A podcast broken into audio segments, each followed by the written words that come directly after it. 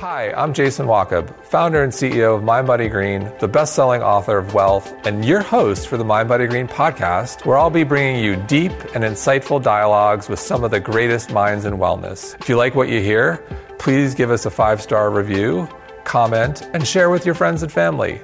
And don't forget to visit us at mindbodygreen.com for your daily dose of wellness. Thanks and enjoy the podcast.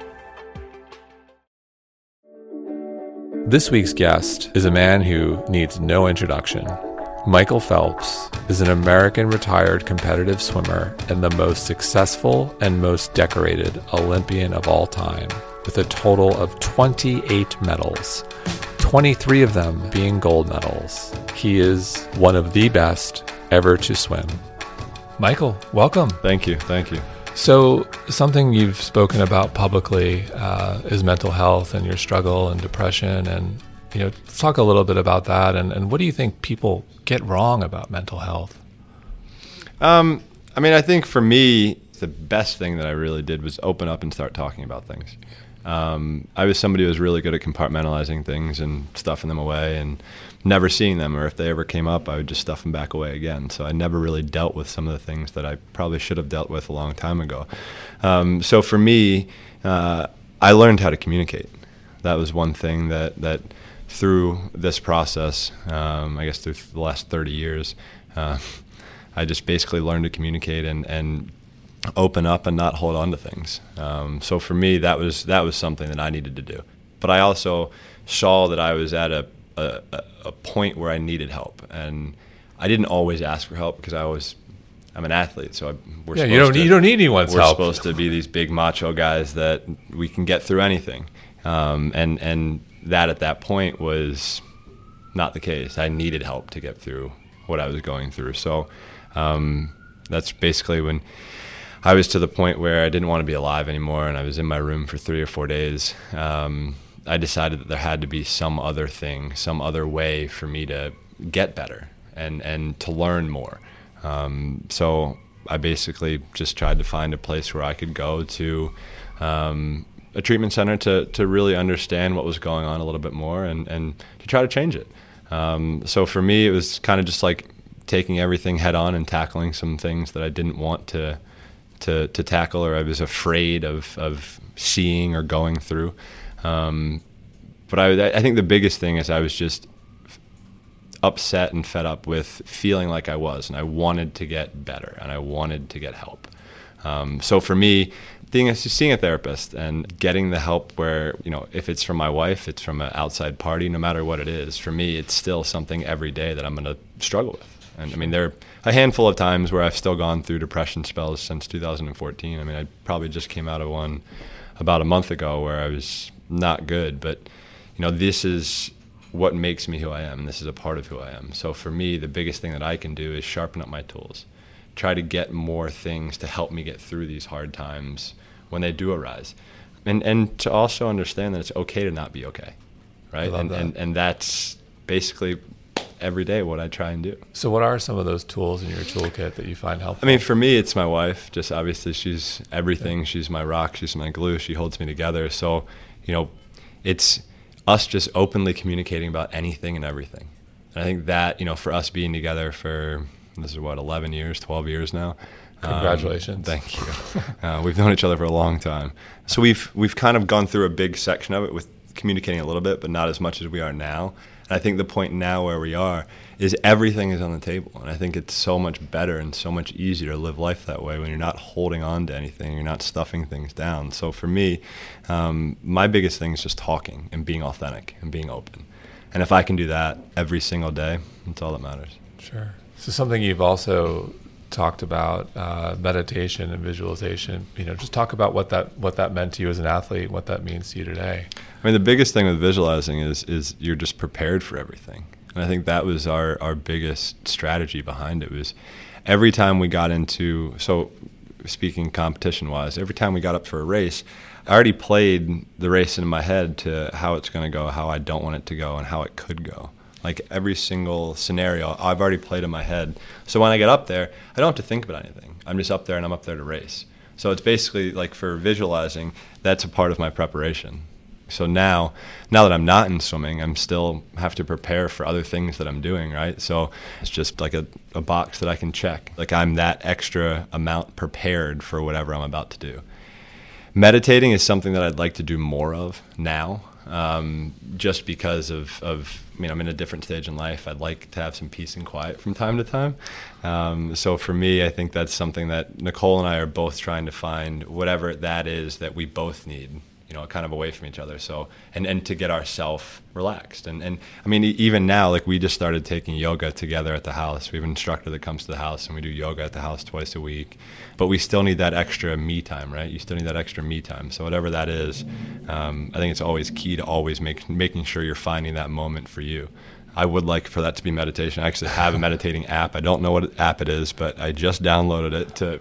I look at it every day, and now I have to force myself to use it. That's a good first um, step in the right so direction. Hopefully, I can get into it. And and um, I did actually one session with Tony Robbins once, and um, just a little small group session, and it was incredible. Just how he got me to think and whatever he was saying. It, Talk it, about amazing presence. It just um, it blew my mind. I mean, it's just like when you're around him, you just feel that just this, his aura. And well, he's also like my height. He's six seven, but he's like this massive, wide, massive. Yeah. So it was a really cool experience getting to meet him and talking to him about some of that stuff.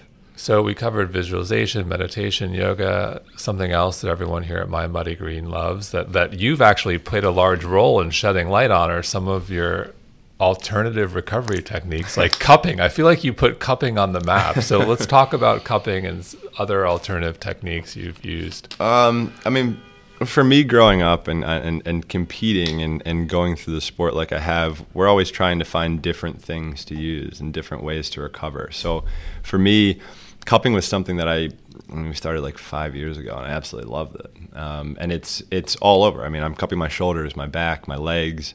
Um, Graston uh, is another one. Graston technique. I wouldn't. I mean, I like it, but if you don't like pain, I would say stay away from it. Explain um, to people what it is actually. So Graston is basically like taking crowbars and you're digging them into certain sections of your body. So like I would always get my lats or my shoulder blades, IT band, um, and it's literally they're like crowbars. Like it's about that long, metal, about that wide, wow. and you just dig. It's a little more intense than cupping, it's or like a Theragun, or yeah. It's similar, but it's more intense to a Theragun. Theragun's a little more relaxing. Yes, there's like a yes. nice like. if I'm on the table getting grassed, and you have to uh, probably make the room completely empty and make sure there are no kids around because there might not be very good words that are flying out because it hurts so bad. So when you were so bad when you were doing cupping, would you do acupuncture as well or Mm-mm. just cupping? i d- I've done acupuncture a little bit after. Yep. Um, an acupuncturist that's been working on uh, my shoulder.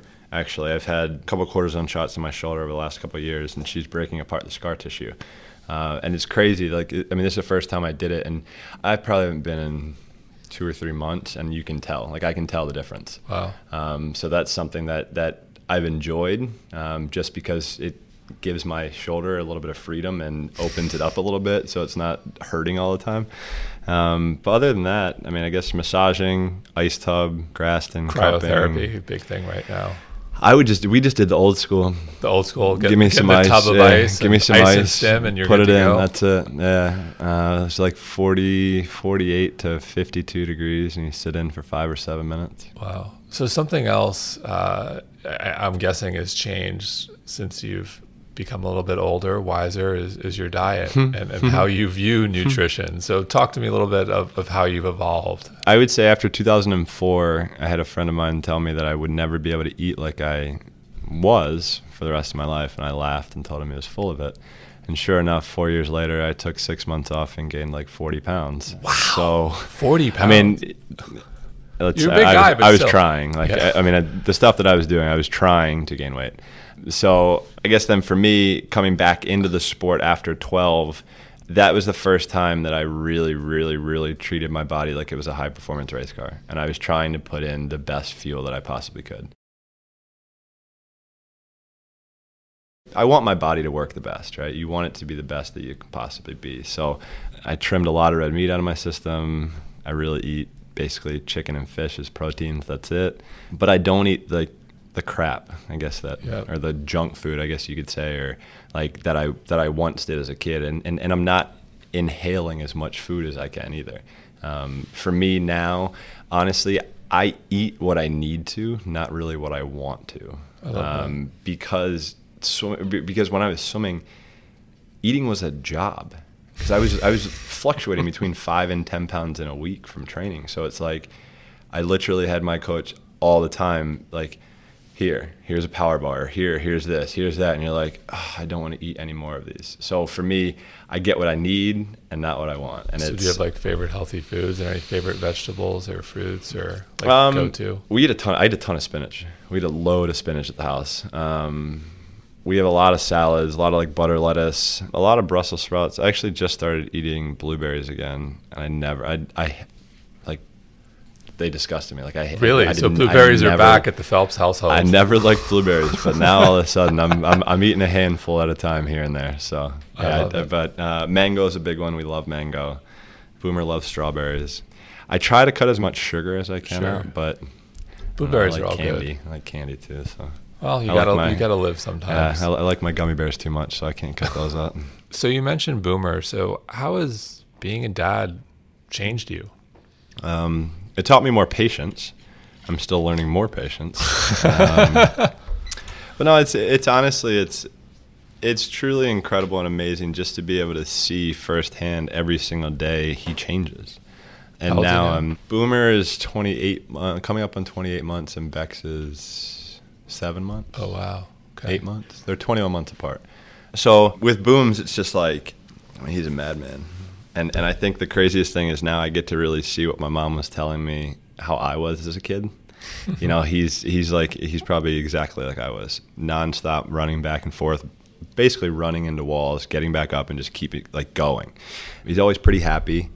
Um, but yeah, I mean, I think the biggest thing for me is just it, just that patience, just trying to teach him things or trying to figure out different ways to teach him because it's hard breaking it down for it, like breaking it down in a way where a kid's going to understand exactly what you're telling him. So Yeah. you're trying to just work on different delivery messages to try to get what you're trying to get across. So for me, it's it, it's just a challenge because it's all like the tone in your voice or this or that, and they can feel all of the energy off of you. So it's kind of like he probably has a really good understanding of what buttons he can push to make me mad. Oh yeah. Um, so I think that's like for me as a dad, like it's crazy to think about, but it's also so cool because they're trying to learn as much as they can and grasp onto as much as they can. So he right now is a complete sponge.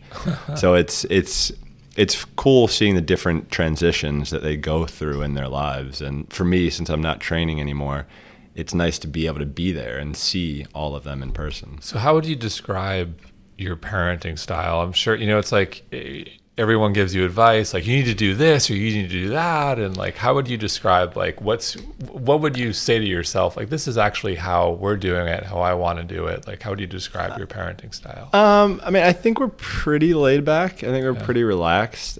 I mean, we like to have the kids kind of experience things on their own. Sometimes it's been difficult to be like, no, no, no, no, no, don't go over there, don't, no, no, no, no, stop, stop, stop. And he's just like, and then if if he falls or if he tries to eat something that I know he won't like, then he learns that way. So I think it's for me, it's taking a step back and and, and trying to relax and let him just experience different things and try different foods or try to jump off this side of the pool instead of that side of the pool. So we're we're kind of just like we're we're giving him a little bit of freedom um, to try to figure things out on his own. And I think it's it's been pretty cool and been pretty fun. So, water conservation is something that's extremely important to you, Mhm. as it is to us here at Mind Body Green. Talk a little bit about why it is so important to you and why we're, why it's so critical for where we're at right now in 2018. Um, I mean, for me, it's it's obviously been a big part of my life and an intricate part of my life forever. Um, so, and, and and I never see that changing. You know, so water is something that is so special to me, but also is so important to me. So, you know, it, this is something that was so easy for me to be a part of because it's something that we believe in and something we do every day at home anyway. So we're going into our second year of, of partnering together with Colgate and, and um, you know, really over the last year, being able to spread the message that we have about the importance of turning off your faucet when you're brushing your teeth and, and just kind of explaining, you know, when you do leave the faucet running, you're wasting almost 64 glasses of water. That's insane. Um, so that's one person. So us being a family of four now, like that's a ton of water. So for me, we have Boomer. We have a little sticker on the uh, on Boomer stopper that turns color when the water's been on for too long and he sees it. So we're trying to get him now in the rhythm of turning it off. He turns the water off and, and leaves it. And, you know, it's those little tiny things that one person can do and then that one person turns into 10. And, you know, hopefully you'd like to think that people can use common sense to be able just to turn off the water because why are we wasting it? It's been something that we just kind of take for granted because we've had it for forever, well, some people right? don't And- even have it. Like there's a half a million people in the central valley of california who don't have access to clean water. Like that's insane. It's like we're not talking about africa. Like this Yeah. is the central valley. It's not that far Right. from la or san francisco. And it needs to change and we all need to help and and we can do simple things together like turning off the faucet making sure you know you're not leaving the water running for an absurd amount of time when you're in the shower or cutting back on the amount of loads of laundry that you do at a single time. So they're all little things that we can all do together that can make a significant difference. I mean three-fourths of americans like we said who who have paid attention to what we're doing and, and the messages that we're getting across. Within the last year, we have saved 50 billion gallons. Like that's a ton. So you know that's then, and that's not even including everybody. So if we can get more people involved, we can have this resource for a longer, extended period of time, and that's what we want. So we all really should be able to dive in and see the importance of, of uh, what we are doing and jump on board because it's something so easy that we can all do every day to make a big impact. it's like brushing your teeth you do it twice a day it's a couple minutes like that's insane Yeah. That, that's that's a very nuts. easy Nuts, thing and i think the problem with water and climate change something we've talked about here on Mind Body Green is so many people are like oh wait like i, I I can't do that i can't afford a hybrid i can't do solar panels we're like no like it's actually like there are Yeah. some really simple things and if you think about climate change and like water's water's kind of at the center of it It's it's and it's and, and, and the thing is now I think it's it's good because there are actually politicians who are talking about it. There are people who are actually standing up. Myself, I'm. well, you're standing up- talking about it. I'm That's a big deal. I'm For a guy who lives in the water, he's right? talking about water. Um, but but I think like that's the good thing because now people are starting to understand the importance of making a change today to be able to have as this amazing resource for the rest of our lives. So I mean, I, I just I just think it's common sense, and it should be a no-brainer that that people should be able to turn the water off while they're brushing their teeth. And and um, I mean, just for me, like over the last year, I've I've actually started to see people or hear people come up to me on the street and say. I now think of you when I brush my teeth. So I, I Never thought I'd hear that. I know, right? I, I don't really know what I'm supposed to say, but in my head, I'm like, awesome. The mem- like the message is working. They're getting the message. Um, so for me, it, it, it shows that we are doing something, and, and, and it is working. Um, so so for me, that excites me. I love that. So, what keeps you up at night, and what has you excited in the morning? We always close with these questions. Uh, the stuff that I do every day. I mean, my foundation, um, you know, being able to be a part of this campaign with Colgate, continuing the, the, the talk about mental health. I mean, these things are all um, things that are personal to me, and I have the chance to save lives. And, and for me, those are way more important than winning a gold medal. This is this is incredible because every single morning I get to wake up and do what I love, I love that. and have the chance to make an impact. And for like, you know, I mean, I, I never thought that through a career or through a swimming career that I would be able to have a platform to stand up and talk about things that are important and talk about things that could make a significant change and, and, and, a significant difference. And for me, I'm just lucky to have those. I love that. So, my last question if you could go back in time and give yourself advice at your first Olympics, what Nothing. would that be? Wouldn't No give- advice. I no. love it. No, because it's like everything that I went through brought me to where I am today and made me who I am today. So I'm I'm happier with who I am today than I really ever have been in my past. So for me, I would never change anything, the good, bad, or the ugly stuff, because it, it helped mold me who I am today. I love that. Amen to that. Cheers. Michael Phelps, thank you. Thanks, guys.